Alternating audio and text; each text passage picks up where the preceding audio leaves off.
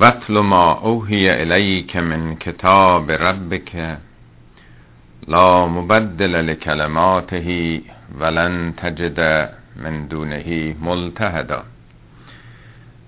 این آخرین آیه نتیجه گیری و جنبندی داستان اصحاب کف بعد از ذکر اون داستان و اون ماجرای شگفتانگیز میفرمد که وطل ما اوهی الیک من کتاب ربک. تلاوت کن بخوان بیان کن این داستانی رو که در این کتاب پروردگارت بر تو نازل کرده. وطل ما اوهی الیک. تلاوت کن بخوان اونچه که بر تو وحی شده من کتاب ربک. از کتاب پروردگارت. حالا منظور از کتاب شریعت یعنی همین قرآن یا کتاب تکوین کتاب هستی یعنی این حقایق رو این واقعیت هایی که در جهان رخ داده. بخوان لا مبدل لکلماتهی هیچ تبدیل کننده ای برای کلمات خدا نیست. یعنی این حقایق این ماجراهایی که بیان شد دلالت از یک حقایقی در جهان هستی می‌کنه یک نظاماتی رو یک قوانینی رو داره بیان می‌کنه که اینا هیچ کدوم تغییر پذیر نیست. یعنی اینطور نیست که داستان اصحاب کف مثلا مال چند هزار سال پیش باشه. حالا بگیم دیگه خب قوانین عوض شده متناسب با اون دورانه اینی که اینا 300 نه سال مثلا در قارشون به خواب رفتن. حالا اینا در گذشته بوده. امروز چنین اتفاقاتی نمیفته این زنده موندن اونها و این شگفتی هایی که توی این داستان هست فکر نکن اینها منحصر به گذشته است. لا مبدل لکلماته. کلمات نه به معنای الفاظ بلکه معنای کلمه یعنی عامل تأثیر گذار اگر به سخنان ما هم یا نوشته های ما هم کلمه میگن به خاطر اینکه از این طریق در ذهن دیگری تأثیر می‌ذاریم مثبت یا منفی. وگرنه در قرآن تقوا رو میگه کلمه است. عیسی رو میگه کلمه ای بود کلمتون من الله القاها الی مریم. عیسی کلمه ای بود که خدا بر مریم القا کرد. یعنی نظامات خدا عوامل تأثیر گذارش در جهان هستی تبدیل پذیر نیست. این قوانین نیست که خدا گذاشته. ولن تجد من دونهی ملتهدا تو به جز او به جز خدا ملتحد نمیابی ملتحد از ریشه لحده. لحد در واقع چیزی که از خط راست کج شده باشه به انحراف در واقع کشیده شده باشه. الهادم آدمایی که از صفات خدا از اسماع خدا ملحد میشن. یه ملحد کسی است که منحرف شده دیگه نیست. یعنی صفات خدا رو به چیز دیگه ای نسبت میده. خدا خالق جهان او میگه ماده به وجود آمده اتفاق تصادف شده. خود جهان خالق خودش هست. یعنی انحرافی است عدول از حقیقت به سمت یک کجی و ناراستی. از اونجایی که به حال خدا مطرحه که میگه باید به سوی خدا رفت هر پناهگاه دیگه ای در واقع یک نوع کجیه یک نوع انحرافه. یک نوع, یک نوع خطایی است از راستی. بنابراین میگه به جز خدا هیچ پناهگاهی نمیابی. جایی که بخوای مفری باشه در واقع ملجعی باشه برات. ولی انتخاب این کلمه ملتحد به جای ملجع یا معوا در واقع در خود این کلمه انحراف و کجی نهفته است. یعنی همه پناهگاه های دیگه انحرافی خطاست اشتباس. هیچ کدوم در مسیر مقصدی که تو باید بری نیست. اما نتیجه دیگه که از این داستان می‌گیره از این ماجرای اصحاب کف در واقع یک نوع جهتگیری اجتماعی یک نوع روح طبقاتیه. ظاهرا بر حسب اونچه که درباره اصحاب کف گفتند یعنی این داستانی که خوندیم در همین ابتداش میگه آیا تو تصور کردی که ما اصحاب کهف و رقیم را از آیات شگفتانگیزی قرار دادیم؟ آیه نه بود. ام حسبت ان اصحاب الکهف و رقیم کانو من آیاتنا عجبا. دو گروه بودن اینا که به هم پیوستن. اصحاب کهف و رقیم. کهف که همون قار رقیم هم حالا معلوم نیست اسم محلی جایی بوده یا از کلمه رقمه گرفته شده. بر حال خیلی روشن نیست. به حال دو گروه بودن که به هم پیوستند پناه بردن به اون قار خب بر حال یک نظام سیاسی یک رژیم جباری حاکم بوده و مثل قوم فرعون این جامعه ستمگر رو به سوی انحراف و بتپرستی و شرک میکشونده. کسی جرأت انتخاب راه مستقلی رو نداشته. ظاهرا این دو گروهی که به هم پیوستند یک گروهشون از اشراف و ثروتمندای اون جامعه بودن. یعنی وابسته به خانواده های سطح بالای جامعه بودن. بر حسب اونچه که البته توی داستان ها گفتند اینا فرزندان مثلا عمرای کشوری و لشکری بودند. ولی این جوانان چون تو این آیات گفتش که اینا یه عده جوان بودن اینا نمی‌خواستند بپیوندن به اون نظام شرکامیز طبقاتی که بوده. اسیر و وابسته به اون زرق و برق ها و اون امتیازات طبقاتیشون و خانوادهشون نبودن. پس به نظر می‌رسه که یک گروه در واقع خواستگاه طبقاتیش از اون طبقات مرفع جامعه بوده که حالا پشت می‌کنه و دنبال راه خدا و حقیقت میره. گروه دیگه هم ظاهرا از افراد مستضعف افراد عادی جامعه بودند. خب چون مسئله انتخاب مطرح هست حالا اینا این دو گروه بودن اینها و مواضع طبقاتیشون چیز خیلی مسلمی نیست که تو قرآن اومده باشه. اینا تو قصه ها و در واقع شرحی که درباره این گروه دادن آمده. بر حال اینا طبقه خودشون رو عوض کردن. اینا می‌تونستند وابسته به اون اشراف باشند ولی در واقع راه خدا رو انتخاب کردن. طبیعتا راه خدا معمولا مستضعفین محرومان یا طبقات متوسط جامعه است که به اون سمت میرن. بدونی که البته مطلق باشه ولی عمدتا اونا هستن. بنابراین از آیه 28 یک نوع موزگیری طبقاتی رو داره به پیامبر بیان می‌کنه. وصبر نفسک مع الذین یدعون ربهم بالغدات والعشی. تو نفس خودتو تربیت کن. وصبر به صبر وادار کردن یعنی خب کار سختیه. آدم ناخداگاه دلش می‌خواد با کسانی رفت آمد بکنه. به مهمونی های این و اون بره که خب خونه های اشرافی دارن زندگی خیلی مجللی دارن. غذاهای خیلی لذیذی هست تو خونشون سر و وزشون لباسشون موقعیت های اجتماعیشون. خب نفس انسانم به طور طبیعی دنیا زده است دیگه. هر کسی اگه مراقبت نکنه از خودش کشیده میشه به سمت هرچه رفاه بیشتر هرچه دارایی بیشتر. خب دل ما چنین چیزایی رو می‌خواد دیگه. ولی میگه خودت نفس خودت رو اینطور تربیت کن اینطور ریاضت بده به خودت. به این سختی خودت رو عادت بده که با کیا باشی؟ مع الذین یدعون ربهم بالغدات والعشی.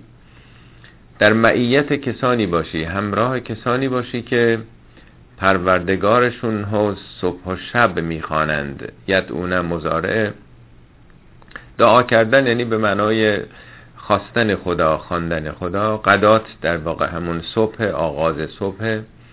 عشی هم اشاست دیگه. نه اینکه فقط صبح زود و شب خدا رو می‌خوانن. شبان روز ما هم میگیم صبح و شام. موضع طبقاتی من نظر مال و ثروت نمیگه. این گروه ویژگیشون چگونه است؟ یریدون وجههو اونا وجه خدا رو اراده می‌کنند. وجه یعنی روی خدا راه خدا سمت خدا. یعنی اگرم سراغ خدا میرن به خاطر حاجات مالیشون نیست. چون شاید اکثریت مردم موقعی سراغ خدا میرن که نیازی دارن یه مشکلی دارن. مریضی هستش گرفتاری مالی دارن. بالاخره یه حاجتی یه خواسته ای تو دنیا اکثرا افراد دارن. و وقتی که مشکلی پیدا میشه خب به حال خدا رو رزرو آدما نگه داشتن سراغ خدا میرن. ولی بعضی ها هر کاری که می‌کنن فقط به خاطر عشق خداست فقط به خاطر ذات خداست به خاطر معنویته میگه اونایی که یریدون وجهه وجه خدا رو راه خدا روی خدا مسیر خدا رو اراده می‌کنن. یریدونم مزارعه یعنی دائما یعنی زندگیشون هدفیابیشون مقصدی که دنبالش میرن خداست. خودشونو در واقع نمی‌بینن. خدا رو در خدمت منافع مادی موقت دنیای خودشون قرار ندادن. ولا تعد عینا که انهم دو چشم تو از اونها برمگیر. تعد و ادو یدو یعنی در واقع تجاوز کردن. از یه حدی یه حد متعادلی آدم منحرف بشه. چشمان تو از اونها برمگیر تجاوز نده. که چی؟ ترید و زینت الحیات دنیا که دنبال زینت زندگی دنیا باشی.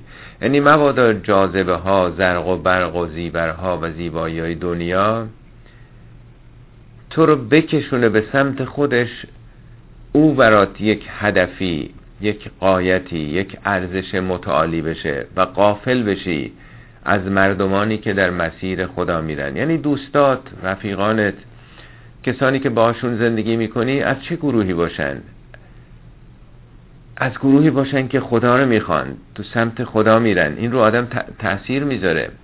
بر حسب اینکه ما چه دوستانی تو زندگی انتخاب کرده باشیم. رفت آمدمون مهمونیامون سلام علیکمون مسافرتامون چه گروهانی باشن؟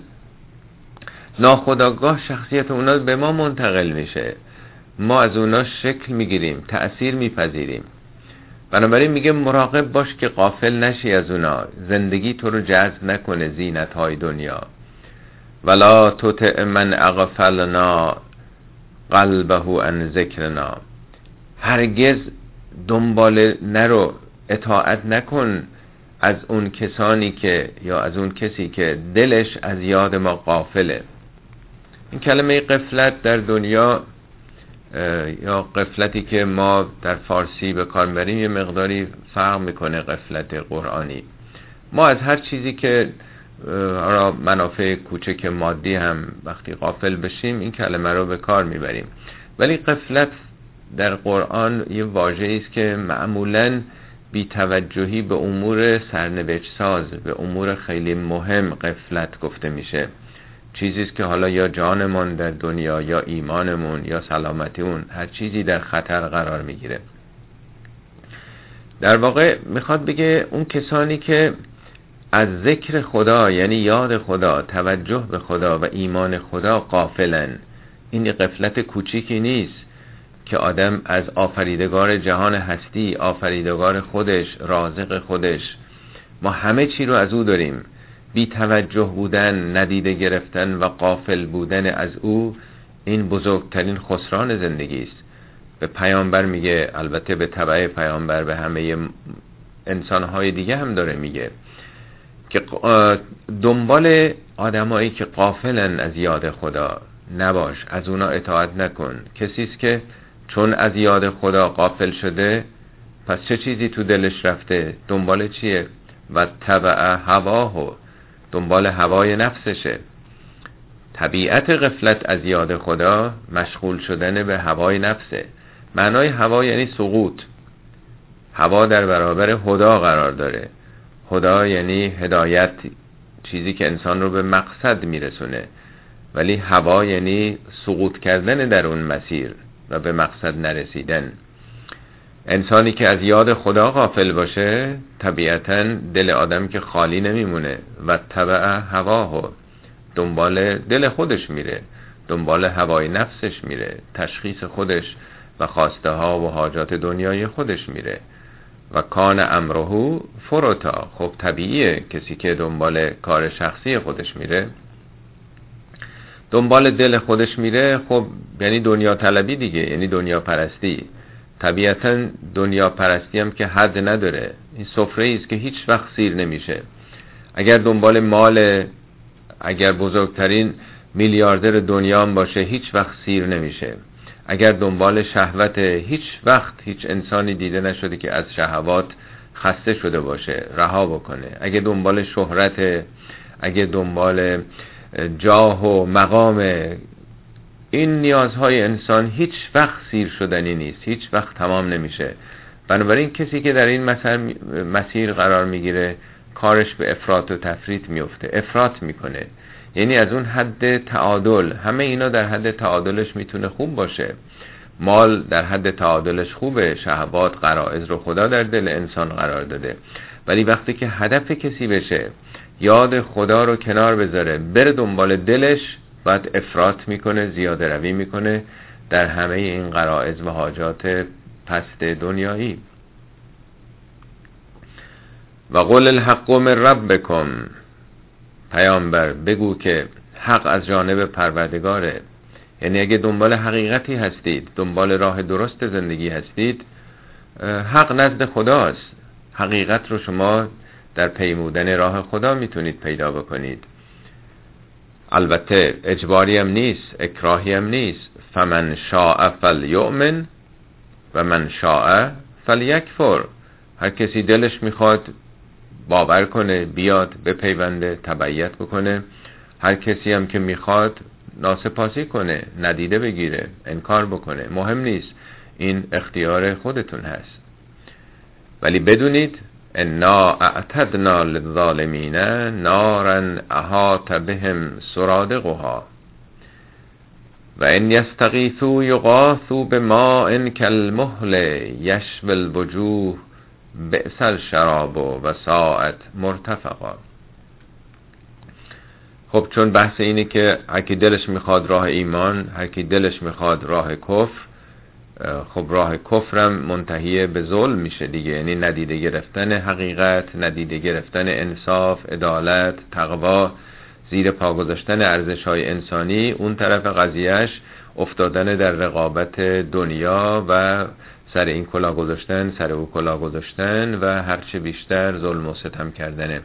حالا تو این آیه بعدی نتیجه ظلم و ستم رو در واقع میگه.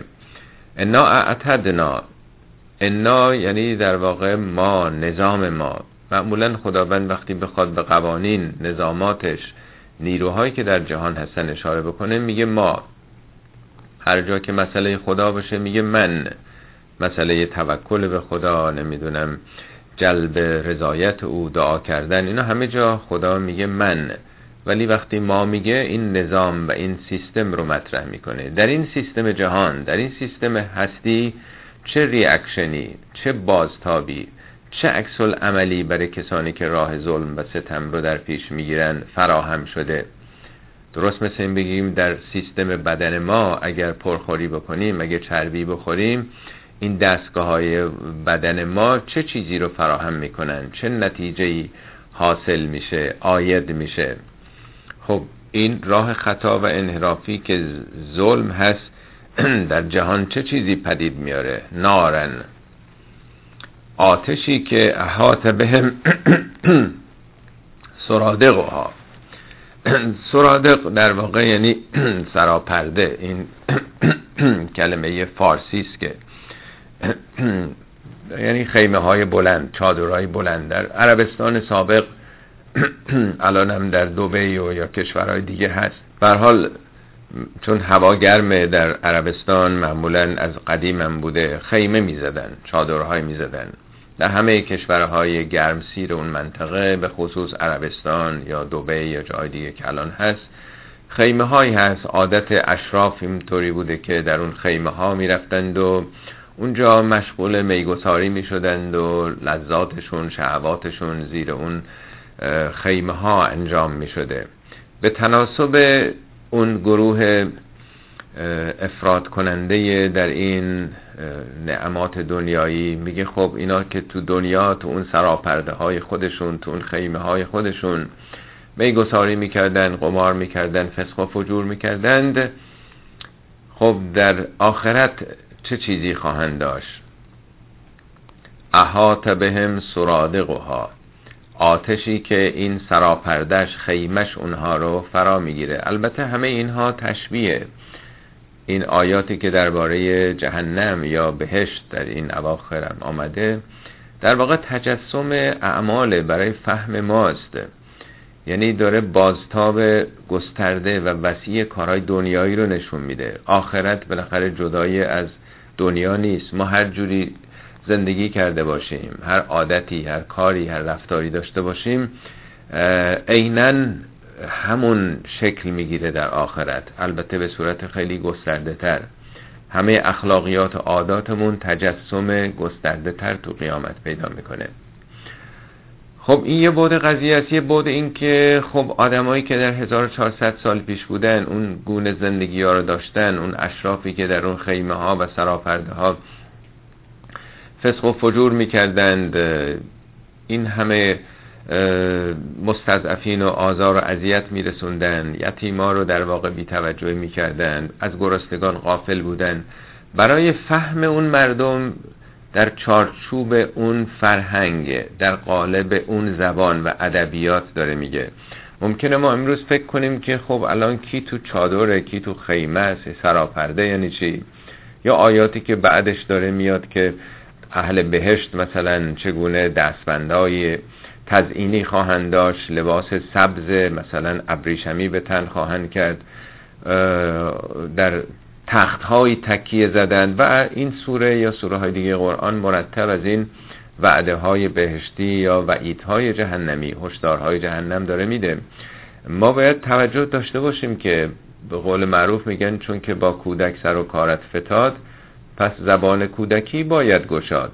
شما بچه کوچیک رو وقتی که می‌خواین تشویقش بکنید باید چیزهایی رو به او وعده بدید که او می‌شناسه او می‌فهمه و او دوست داره به اون چیزها برسه. و اگر می‌خواین تهدیدش بکنید باید از چیزهایی تهدید بکنید که او ازش نگرانه. طبیعتا تهدیدهایی در سطح همون مسائل کودکی. وگرنه تهدیدی باشه که اصلا نفهمه که چی هست تأثیری درش نمی‌ذاره منظور من این نیست که این وعده هایی که داده شده برای بهشت یا هشدارهای و جهنم اینها نیست. اینا به قول معروف بچه گول زدنه. خیر منظورم اینه که به هر کسی باید در حد درک و فهمش سخن گفت. در محدوده ای که او درک می‌کنه. بنابراین اگر این قرآن در 1400 سال پیش آمده برای یک مردمی که بی سواد بودن دست چپ و راستشون هم تشخیص نمی‌دادن. یه دنیای بسیار محدود و بسته داشتن در قبایل پراکنده دور از هم. هیچ خبری از علم نداشتن. هیچ خبری هستن از ثروت های دیگه که تو دنیا هست. نعمات دیگه که در سرزمین های دیگه هست. هیچی خبر نداشتن دیگه. یه جامعه منطقه استوایی گرم و داغ و سوزان هیچ نعمتی به اون معنا نبوده برای اونها. طبیعتا به زبان قابل فهم اونهاست ولی ما امروز باید پیامش رو بگیریم. قالب ها عوض میشه ظرف ها عوض میشه ولی پیام ها به جای خودش هست. در حال میگه که کسانی که این چنین در این سراپرده ها در این خیمه ها مشغول میگساری و قفلت از حقایق و وظائفی که در برابر مردم دارن بودن در قیامت خیمه های آتش بر اونها سرپوش خواهد بود. یعنی پناهشون حافظشون همطور که تو دنیا آدم در اون سراپرده ها از آفتاب می‌خواد خودش رو نجات بده و زیر سایه اونها آرام می‌گیره اینا سراپرده های به آنگونه خواهند داشت. خب اگر زیر اون چادرها خیمه ها شراب میخوردند و خوش میگذروندند اینجا چه نوع شرابی خواهند داشت؟ و ان یستغیثو یغاثو به ما ان کلمهل اگرم تشنه باشند آبی بخواند چه نوشابهی به اونها داده میشه؟ تو دنیا حالا فرمان می‌دادن خدم و حشمشون می‌رفتن بهترین نوشابه ها شراب های ناب و براشون می آوردن ولی اگر اینها طلب بکنند چگونه سرویس به اونا داده میشه؟ خادمین چگونه بر اونها سرویس خواهند داد؟ به ما ان مهل با آبی مهل معمولا به چیز به روغن سوخته به اون تهنشین شده روغن سوخته یا به فلز گداخته که رنگ سرخ گرفته هر چیزی که زوب شده باشه. خب اونا شراب های سرخ میخوردن در واقع. شراب های رنگین ولی اینجا شراب های در واقع مهل همطور که ارز کردم قرمز متمایل و قهوه‌ای. شراب های اینچنینی که سوزان یشول وجوه روشون خواهد سوزاند. مثل چیز داغ و گرمی که آدم به دهانش نزدیک می‌کنه حرارتش چهرش رو میسوزونه. یعنی همطور که در دنیا اونها دل یتیمان رو میسوزوندن دل بینوایان رو آتش می‌زدند. یا این ظلم و ستمشون داغی بر دل مردم میذاشت. اون نوشابه راحت بخش خونکی که اینجا باید بخورن برعکس این چنین آتشزاز که صورتشون رو هم داغ خواهد کرد. بئس شراب و ساعت مرتفقا. عجب شراب بدی. درست معکوس شراب های دنیاییشون. و ساعت مرتفقا. چه بد آسایشگاهی. مرتفق یعنی جایی که انسان حالت رفق و آسایش و مدارایی پیدا می‌کنه با دوستانی با کسانی در واقع قرار می‌گیره. خب اونا در یک محافل و تو مجالس انسی بودن لذت میبردن شرابی میخوردن ولی حالا در چه محفل و مجلس و در چه شرایطی قرار خواهند داشت. خب حالا در طرف مقابل در واقع درباره مؤمنین هستش. حالا هر جای قرآن معمولا وقتی که یه بیم هایی به اون طرف داده میشه از این طرف هم یک وعده های نیکویی داده میشه. ان الذين آمنوا و عملوا الصالحات انا لا نضيع اجر من احسن عملا. اولئک لهم جنات عدن تجری من تحتهم الانهار. یحلون فیها من اصابر من ذهب و یلبسون ثیابا خضرا من سندس و استبرق متکئین فیها علی الارائک نعم الثواب و حسنت مرتفقا. خب این دوتا آیه در واقع پاسخی است در برابر دوتا آیه قبلی. یا جهت دیگه ای یا سرنوشت دیگه ای رو برای مؤمنین ترسیم می‌کنه. اما اون کسانی که به جای ظلم به جای کفر آمنو و عمل و صالحات به جای که کافر بشند ایمان آوردند. به جایی که ظلم به مردم بکنند عمل اصلاحی کردند. پاک کردند در واقع جامعه رو از مشکلاتش. انا لا نزی و اجر من احسن عملا. مسلمه که ما اجر کسی رو که زیبا عمل بکنه ضایع نمی کنیم. انا لا نزی و ما ضایع نمی کنیم. اجر من احسن عملا. اجر اون کسی که عمل زیبایی کرده. حسن زیبایی احسن عملا. عمل نیکویی رو به جا آورده. خب چه پاداشی چه اجری خواهد داشت؟ اینم باز به زبان مردم 1400 سال پیش در اون جامعه قبیله است.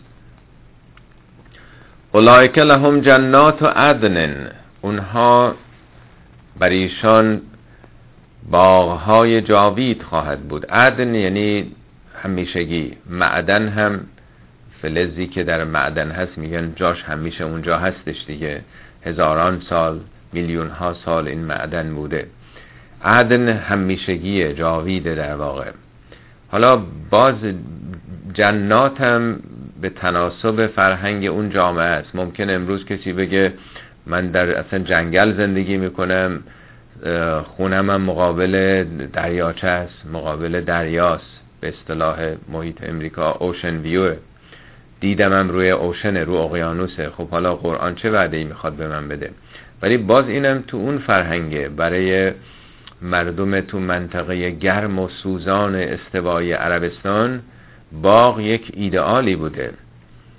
و اونم باقی که آب جاری باشه. معمولا حالا یه چاهی می‌زدن در یک منطقه یک قبیله دور چاه تشکیل می‌شد. ولی اینی که آب جاری باشه و باغ باشه نهایت سرسبزی و خرمی رو نشون میده. این پیام رو باید گرفت این محتوا رو باید گرفت نه شکل باقی که از زیرش نهرها جاری است. یوحلون فیها من اساوره اونها در اون شرایط در اون زندگی های بهشتی چگونه هلیه می‌گیرن؟ هلیه یعنی زیور. یعنی زندگیشون توعمه با زیور هستش. زیوری که من اساور اساور در واقع جمع اسوره است. اسورم جمع سواره همون از فارسی دستوار میگن یعنی چیزی که به دست میبندن دستبند. کلماتی خب از فارسی وارد عربی شده از عربی وارد فارسی شده. ظاهرا ریشه این اساور از زبان فارسی است. هر چیزی که حالت حلقه مانند داشته باشه یعنی حلقه به دست به مچ یا به گردن. اصابر من ذهب از طلا.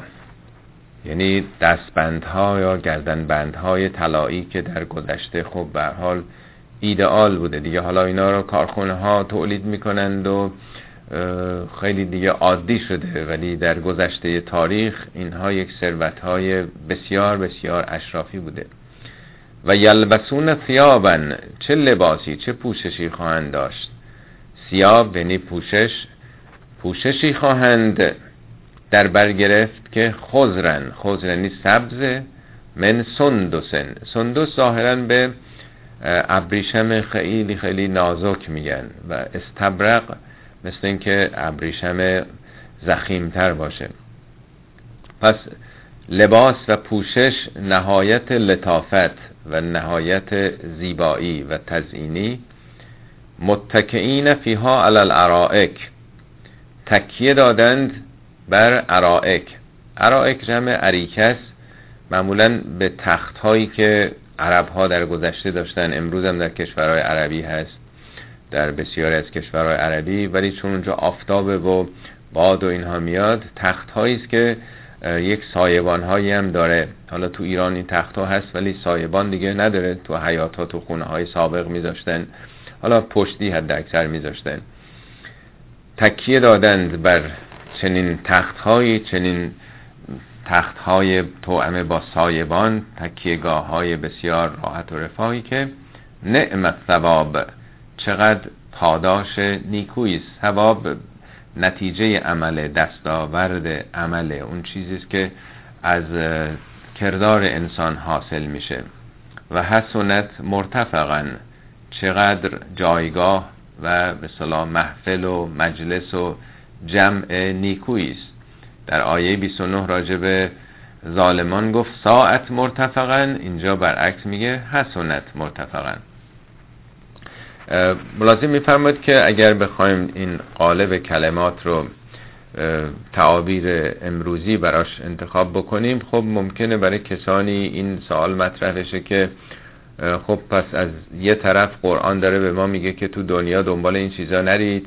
حالا داره وعده بهشت رو میده که دائما مثل اینکه یه مهمونیه و همه نشستن و بهترین شراب ها و بهترین تکیهگاه ها و لباس ها خب هم میشه گفت که چون تو دنیا به دست آوردن چنین برخورداری های رفاهی در اون سطح بالا اینطور نیست که همواره به سادگی باشه. یه مقداری با ظلم و ستم و اینها معمولا لاقل در طول تاریخ اینطوری بوده. و دوم قفلت میاره. یه مقداری درش آثار و عوارض سوء دنیایی هستش. ولی در آخرت میگن خب این چنین نیست. ولی به نظر بنده بیشتر باید مخاطبین رو در نظر داشت. وقتی برای مخاطبین چنین چیزهایی ایدئال هستش و اگر بخوان دست از خطا و خلاف و خسارت وارد کردن و دیگران بردارن باید به حال وعده های نیکویی بهشون داده بشه که ایدال های اونها هست طبیعتا به این زبان سخن گفته میشه. بگذاریم این که با اینکه 1400 سالم از اون دوران گذشته ولی بشر امروز همچنان دنبال این برخورداری ها هست. اکثریت مطلق مردم. قرائز جنسی هنوز برای همه هستش. بسیارم قویه. شاید بیشترین کسانی که به اینترنت مراجعه می کنند طبق آماری که اعلام کردن دنبال همین مسائل هستند یا خانه های اشرافی یا لباس های خیلی آراسته و امثال این نعماتی که داده. خب همه دلشون می‌خواد بهترین خونه بهترین زندگی بهترین ماشین بهترین لباس رو داشته باشن. خب طبیعتا یه مقداریش عادیه چنین وعده هایی دادن برای انسان امروزم کماکان صدق می‌کنه.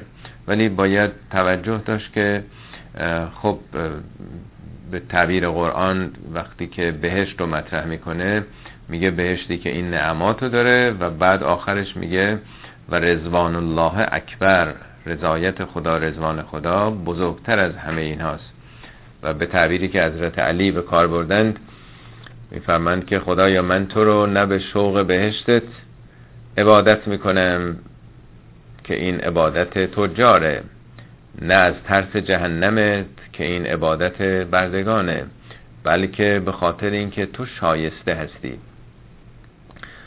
خب وقتی که انسان به حقیقت جهان هستی به عظمتهای خدا پی ببره با اسماع خدا با صفات خدا آشنا بشه به نسبتی که از خودش بیاد بیرون از منیتهاش از دنیا طلبیاش بیاد بیرون آرمانها و آرزوهای بلندی پیدا می‌کنه طبیعتا خواسته هاش دیگه به گونه دیگه ای خواهد شد. در قرآن خیلی هم از اون نعمات بیان کرده. ولی به حال از اونجایی که توده مردم دنبال همین برخورداری ها همین متاع دنیا هستند طبیعتا وعده ها هم این چنین هست. وگرنه در قرآن این رو بارها گفته میگه نعمت بهشت رو نمیشه اصلا انسان بفهمه. درست این مثل کلماتی است واژه است که ما درباره پدیده های کیهانی به کار می‌بریم. میگیم بلک هول ها مثلا حفر سیاه. چیزی به نام حفر سیاه در آسمان وجود نداره. ولی واژه های ما کلمات ما در زندگی روزمره دنیای ما ابداع شده. ما اصلا واجه های نداریم برای بیان تحولاتی که در کهکشان ها هست در آسمان ها هست. بنابراین هر چی که دانشمندان کشف می‌کنن می‌بینن دنبال لغات و واجه هایی که مردم بفهمن میرن. میگن ستاره های بزرگ که منفجر میشن مثلا میگن قول سرخ. یا اون هستش که متراکم میشه میگن کوتول سفید. ولی چنین چیزهایی در آسمان وجود نداره. تمام اشکال فلکی از حیواناتی که در روی زمین هستن تشبیه به اونا کردن. برای اینکه کلمه ای نیست واژه ای نیست. ما در واقع در رحم دنیا زندگی می‌کنیم. مثل جنینی که در رحم مادره. وقتی که جنینی در رحم مادرش هست مادر درباره دنیایی که بعدا او باید متولد بشه چگونه می‌تونه با جنین خودش سخن بگه و به او بعده بده که تو باغ و بوستان خواهی دید گلهایی رو خواهی دید. مناظر زیبایی دریا خواهد بود. طبیعتا نمی‌فهمه اون جنین. باید خودش تو دنیای بیرون بیاد تا بفهمه. قرآن همینه میگه و ما تدری نفسون. هیچ نفسی نمی‌تونه درک بکنه. ما اخفی لهم من قررت اعین. اون چشم روشنایی هایی که خدا قرار داده برای بهشت. جزاعن به ما کانوی عملون به عنوان جزای عمل شما. پس از اونجا که نظام دنیا نظام فیزیکی دنیا به کلی متحول خواهد شد جهان دیگه ای انشاء دیگه ای پدید خواهد آمد. طبیعتا به تناسب اون جهان نعمات سرشاری که دور از درک و تصور ماست در انتظار انسانهای شایسته خواهد بود. ما اونچه که در دنیای امروز داریم مثل فرض کنید کامپیوتر این تلفن های موبایل اینا هیچ کدوم قابل تصور برای انسانهای ده سال پیش نبودند.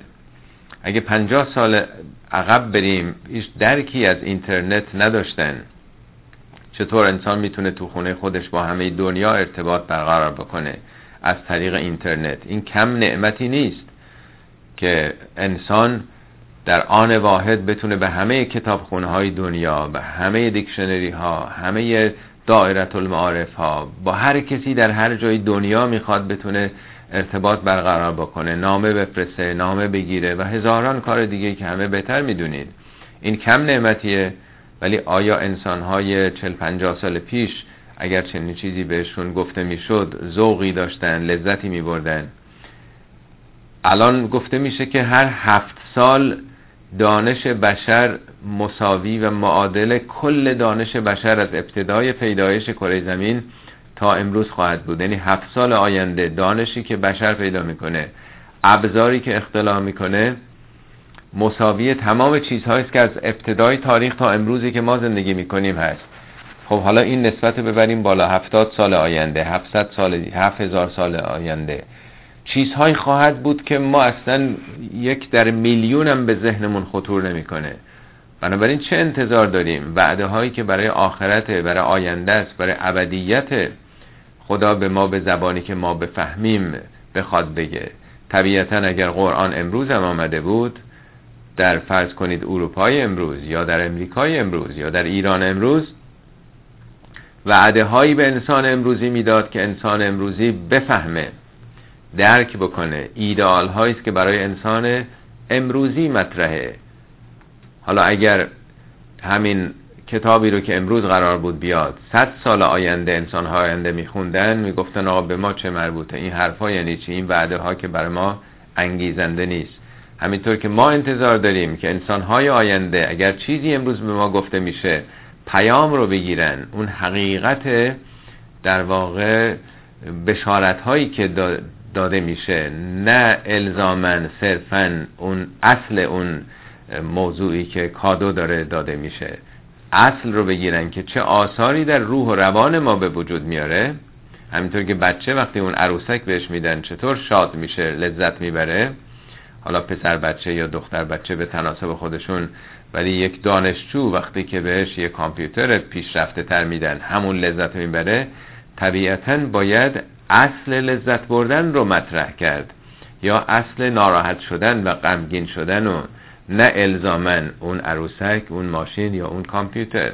بنابراین ما همین آیات رو که می‌خونیم چه اون بیم هایی که برای جهنم داده چه اون بشارت هایی که برای آینده داده باید توجه داشته باشیم که اینها به چه زبانی با چه فرهنگی و در قالب چه کلماتی هستش. ما پیام ها رو می‌گیریم و اون حرف و سخن اصلی که خداوند از بیان این مطلب برای ما در نظر گرفته.